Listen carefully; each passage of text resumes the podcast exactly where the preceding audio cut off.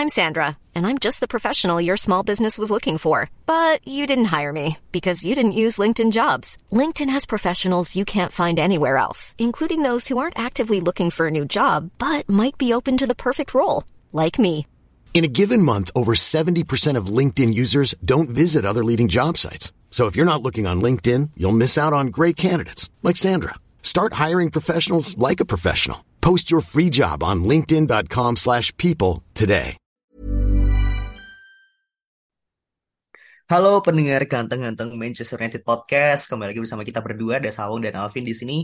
Dan di sini kita mau mencoba nge-recap ya, Vin ya, tentang apa-apa saja yang udah mulai kelihatan nih, gitu kan. Batang hidungnya lah kurang lebihnya. Dan di beberapa waktu terakhir ini mulai kencang ya berita soal Ten Hag itu ingin 2 striker men gitu.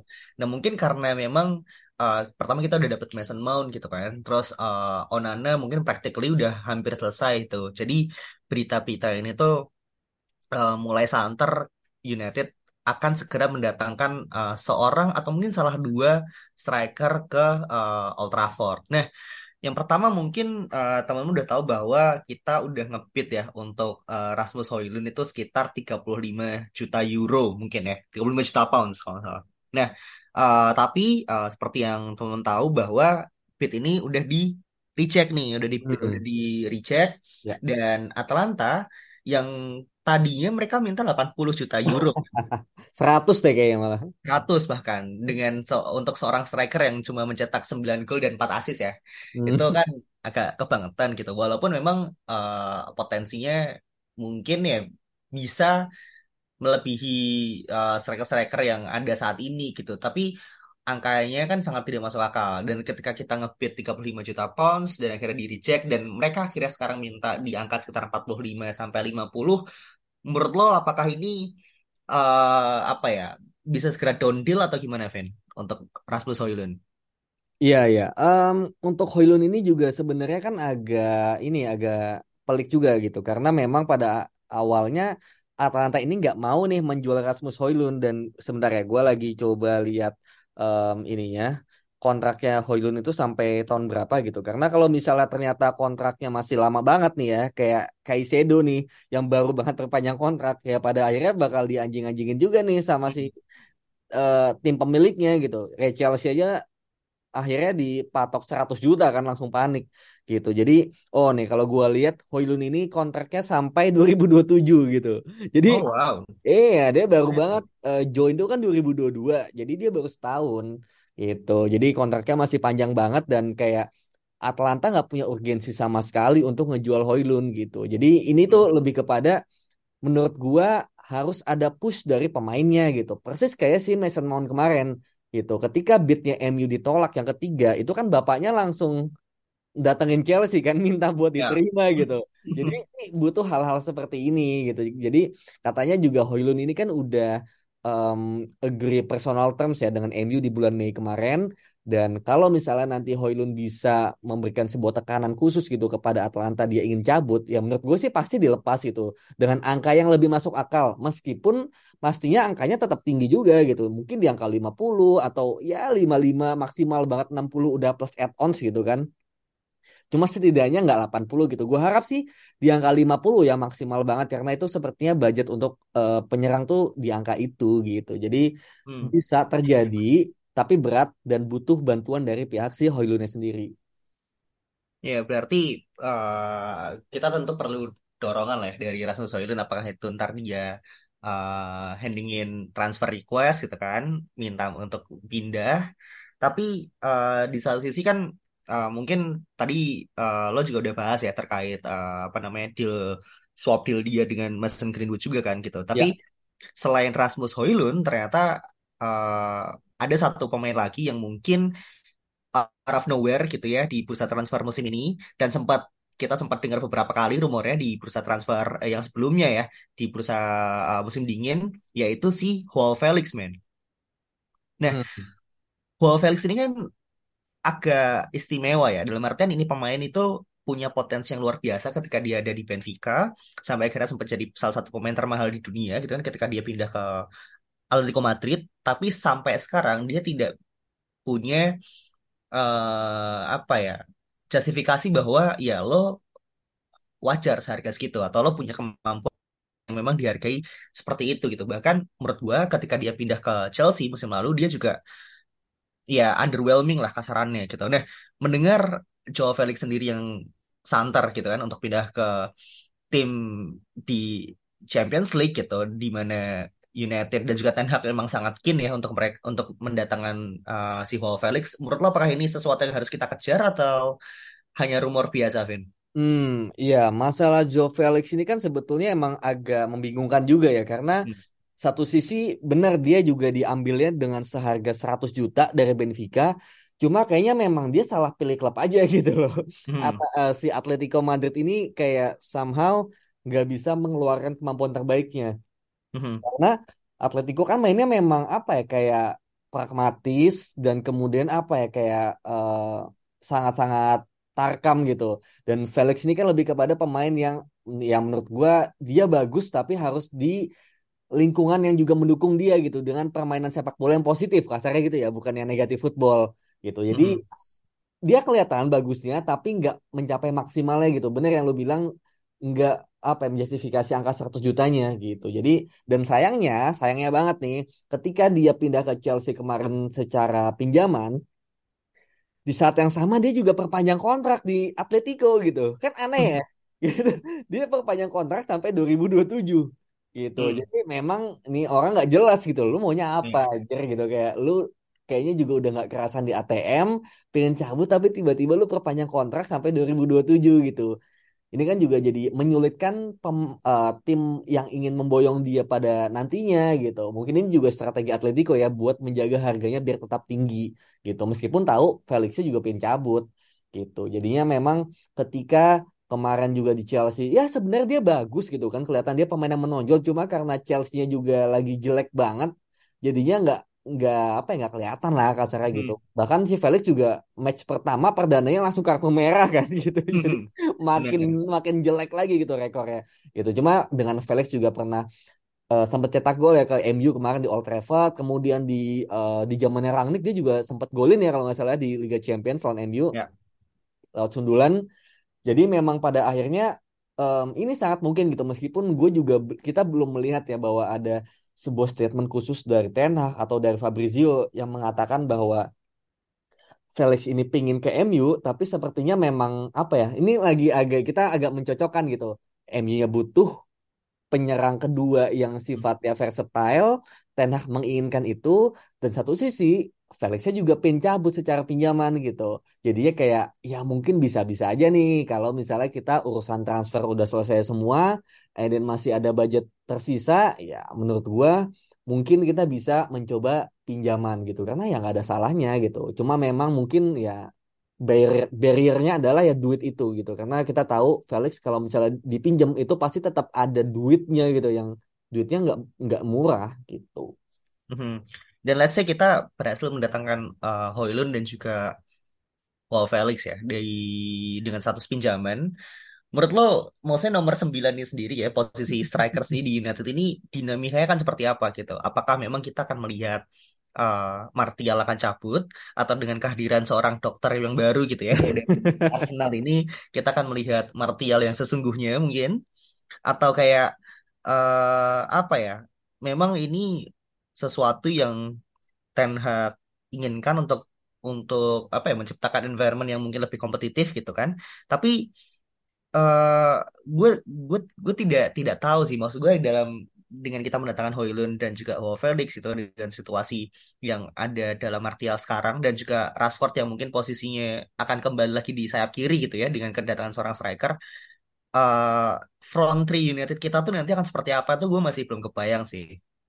Gitu. Iya benar-benar. Iya kan? Dan ini sesuatu yang menurut gue sangat krusial gitu. Dalam artian apakah kita memang harus mendatangkan seorang Joao Felix gitu kan, ketika kita mungkin bisa mendapatkan Martial dengan kondisi yang sehat gitu ya selama satu musim, ataukah dengan apa ya, dengan performa Rashford yang kemarin begitu bagus gitu kan, kita harus mengembalikan dia di sayap kiri padahal dia di striker sangat bagus. Jadi kayak gue masih bingung sih. Gitu. Nah, menurut lo sendiri gimana? Maksud gue, apakah dengan kedatangan dua orang pemain ini kita mungkin akan bermain dengan permainan yang berbeda atau seperti apa? Iya. Sebenarnya ini kan gue juga bisa membayangkan gitu. Mungkin skemanya bakal seperti Manchester City kan, yang mana punya penyerang nomor 9 murni di Erling Haaland dan juga punya penyerang yang versatile di diri Julian Alvarez gitu. Yang kayak kita pernah bahas kan bahwa kalau Alvarez ini adalah penyerang murni, itu pasti bakal sangat sulit gitu untuk menggeser Haaland. Tapi karena Alvarez ini versatile, dia nggak perlu nungguin Haaland cedera gitu loh atau kena suspend. Karena somehow si Alvarez pun bisa main di sayap kiri, sayap kanan, bahkan di nomor 8 di belakangnya, di sebelahnya De Bruyne juga dia bisa bermain di situ gitu. Jadi memang sepertinya Ten Hag juga punya pemikiran yang sama bahwa striker keduanya ini nanti itu apa ya bisa bermain di segala posisi di lini depan gitu, nggak cuma di penyerang tapi bisa juga di kiri atau bisa di kanan atau bisa di maybe nomor 10 gitu di posisinya Mason Mount ataupun Bruno Fernandes ketika mereka sedang cedera gitu. Jadi memang itu yang dicari, fleksibilitas dan juga dinamisme yang ada di formasi MU nantinya. Cuma lagi, ya, cuma menarik juga tadi ketika lu bilang masalah Anthony Martial kan gitu, yang mana mungkin dan kehadiran dokter baru dari Arsenal nih ya yang bikin musim lalu Arsenal bagus yang nggak ada yang cedera gitu. Cuma gue merasa bahwa ya ini semua memang tergantung Martial gitu. Mungkin ya kedatangan Felix ini bakal lebih mudah, lebih visible untuk didatangkan ketika Martial ini ada yang beli gitu. Tapi kalau Martial nanti bakal stay, kayaknya agak nggak mungkin gitu. Kita punya tiga dengan kita punya Højlund, punya Martial dan juga punya Felix sekaligus gitu, kayak terlalu wasted gitu. Kecuali ternyata Højlund juga nggak dapet nih gitu. Højlund nggak dapet, Muani kemahalan, Kane nggak dapet, Osimhen nggak dapet. Ya udah kita mungkin ngeplot Martial ini sebagai yang nomor 9 itu gitu loh, akhirnya terpaksa kan. Dan akhirnya penyerang versatile-nya akhirnya kita merekrut si Felix sebagai pinjaman. Mungkin bisa aja kayak gitu-gitu. Jadi memang banyak kemungkinan yang terjadi gitu. Memang sekarang menurut gua fokusnya lebih kepada nomor 9 itu dulu si Højlund. Nah, nanti kalau itu dapat mungkin langkah keduanya adalah nih Martial gimana nih sambil nunggu nih gitu. Kalau nanti ternyata nggak ada yang beli ya udah deh kayaknya udah diem aja gitu. Tapi kalau misalnya ternyata ada yang mau beli 10, 15, 20 juta pada akhirnya langsung deketin si Felix gitu kalau belum dicomot sama tim lain juga gitu. Jadi kayaknya ini juga akan terjadinya tuh di akhir-akhir gitu loh, bukan yang di awal-awal kayak mungkin udah jalan 1-2 match Liga Inggris ya baru akan terjadi kalau itu possible.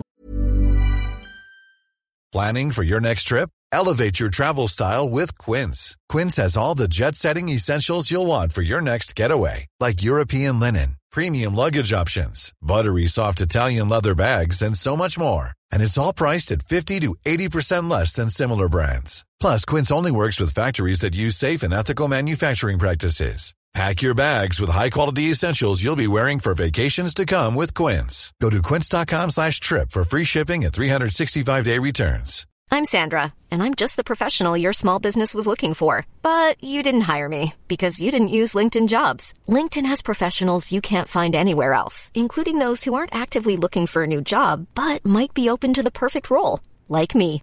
In a given month, over 70% of LinkedIn users don't visit other leading job sites. So if you're not looking on LinkedIn, you'll miss out on great candidates, like Sandra. Start hiring professionals like a professional. Post your free job on linkedin.com/people today. Jadi safe to say Erik Ten Hag ini mencoba untuk recreate City 2.0 ya di United gitu. Sesuatu yang satu dekade lalu sudah dibicarakan oleh David Moyes ya sebenarnya. Oh iya. Ya kan? Tapi kan akhirnya orang-orang jadinya memang tahu bahwa gap quality antara United dan City itu kan memang sangat jauh gitu. Dan kalau misalkan orang-orang bilang bahwa ya beli aja lah gitu si Felix atau si Højlund atau mungkin Muani gitu biar mereka bersaing sama Martial gitu, karena ketika United sedang sukses-suksesnya gitu kan, di 9 tahun 99 kita punya 4 striker kan pada saat itu gitu. Tapi kan formasi yang dipakai kan berbeda kan. Pada saat itu kan Ferguson pakai 4-4-2 gitu, di mana dua striker bermain secara sekaligus gitu. Tapi kan sekarang ya semuanya rebutan di satu posisi kan. Sementara di posisi sayap udah gak ada tempat nih gitu. Bahkan Anthony Elanga aja katanya udah mau dibuang gitu kasarannya, karena ya di sisi kiri udah ada Rashford, Sancho sama Garnacho gitu. Di kanan practically ya cuman Anthony doang sama Amat dan juga Palistri gitu. Jadi kayak striker ini sesuatu yang menurut gue krusial, tapi kita nggak boleh salah men gitu. Jadi kalau misalkan kita hanya bisa mendatangkan let's say Højlund dengan Martial gitu kan, di mana musim depan kita bisa mendapatkan seorang Harry Kane dalam free transfer, itu menurut gue udah sangat-sangat luar biasa sih gitu. Tapi kalau memang misalkan seperti yang lo bilang Martial harus cabut musim ini, berarti mendatangkan Felix itu sesuatu yang masuk akal gitu, apalagi secara pinjaman ya, karena otomatis gajinya pun juga kita bisa cover gitu kan. Dengan pergi De Gea di akhir minggu lalu, otomatis gajinya kan juga salary cap-nya juga pasti lebih lebih leluasa ya untuk kita mendatangkan seorang pemain gitu. Iya. Itu sih mungkin yang lebih masuk akal gitu dalam skenario ini sih menurut gua. Benar. Dan juga sebenarnya ya Ten Hag juga udah punya blueprint ini tuh udah lama gitu loh, dari musim lalu gitu. Yang mana di bulan Januari kan kita tahu ya bahwa Ten Hag ini sangat menginginkan seorang pemain yaitu Cody Gakpo. Nah, Gakpo ini kan juga adalah tipe pemainnya versatile gitu loh. Di depan bisa, kanan penyerang tengah bisa, kayak yang ditunjukkan di Liverpool sekarang, di kiri bisa seperti di PSV, dan di kanan juga bisa meskipun jarang gitu. Dan ini kan nama yang udah pernah sering banget kita bahas gitu, seorang pemainnya versatile di depan gitu. Cuma memang sayangnya dengan harga yang murah ya, di angka 40 sampai 50 juta pada saat itu, manajemen ya belum punya duit ya, jadinya tidak diberikan gitu. Padahal kalau waktu itu gue mikirnya Gakpo dapat, kemudian musim ini Martial keluar dan kita beli penyerang nomor 9, itu udah perfect banget man gitu. Jadi ya sangat disayangkan sih, lagi-lagi kita kehilangan seorang pemain yang sebetulnya udah menjadi pilihan utama Ten Hag, cuma ya jatuhnya ke rival gitu, dan sekarang kita kesulitan gitu untuk mencari pemain lain gitu, bahkan dengan status pinjaman seperti ini gitu sih sebenarnya. Ya, tapi gue harus kasih kredit ya bahwa memang United di bursa transfer musim ini bekerja dengan sangat efektif menurut gue. Dan mungkin ini ada ininya ya, ada efek positif lah dari dipecatnya Ed Woodward gitu kan, dan digantikan oleh Richard Arnold dan juga John Murtough ya, dengan mungkin mereka punya cara-cara sendiri gitu kan, dengan segala keterbatasan, tapi juga mereka tetap fully get behind dengan apa yang Ten Hag mau gitu kan. Jadi hopefully sebelum bursa transfer musim panas ini selesai, kita udah punya clearance ya terkait siapa pemilik United selanjutnya gitu, karena budget transfer ini memang sangat penting sih men gitu. Dan apabila kita ini ya harus compete dengan tim-tim yang lain, tentu kita butuh dana gitu kan, karena gue nggak yakin United akan tetap bisa survive di top level kasarannya apabila kita selalu kekurangan duit gitu untuk mendatangkan seorang pemain sih gitu sih. Cuman ya hopefully sekarang dengan pemain yang kita dikaitkan gitu kan, dan yang udah kita dapat semuanya masih under budget menurut gue. Tapi apabila kita punya sedikit budget lebih banyak, gue yakin momen-momen seperti kita nunggu Harry Kane free transfer ini nggak akan ada lagi sih. Jadi itu sih yang menurut gue penting ya di sisi striker ini. Iya, betul. Oke, thank you so much semua ya. Ini adalah recap singkat ya terkait posisi striker, dan hopefully ketika episode ini udah dirilis kita punya berita yang lebih komprehensif lagi, lebih update lagi dari don kita Fabrizio Romano mungkin. Jadi we'll see you next episode, dan thank you so much for listening. Bye-bye.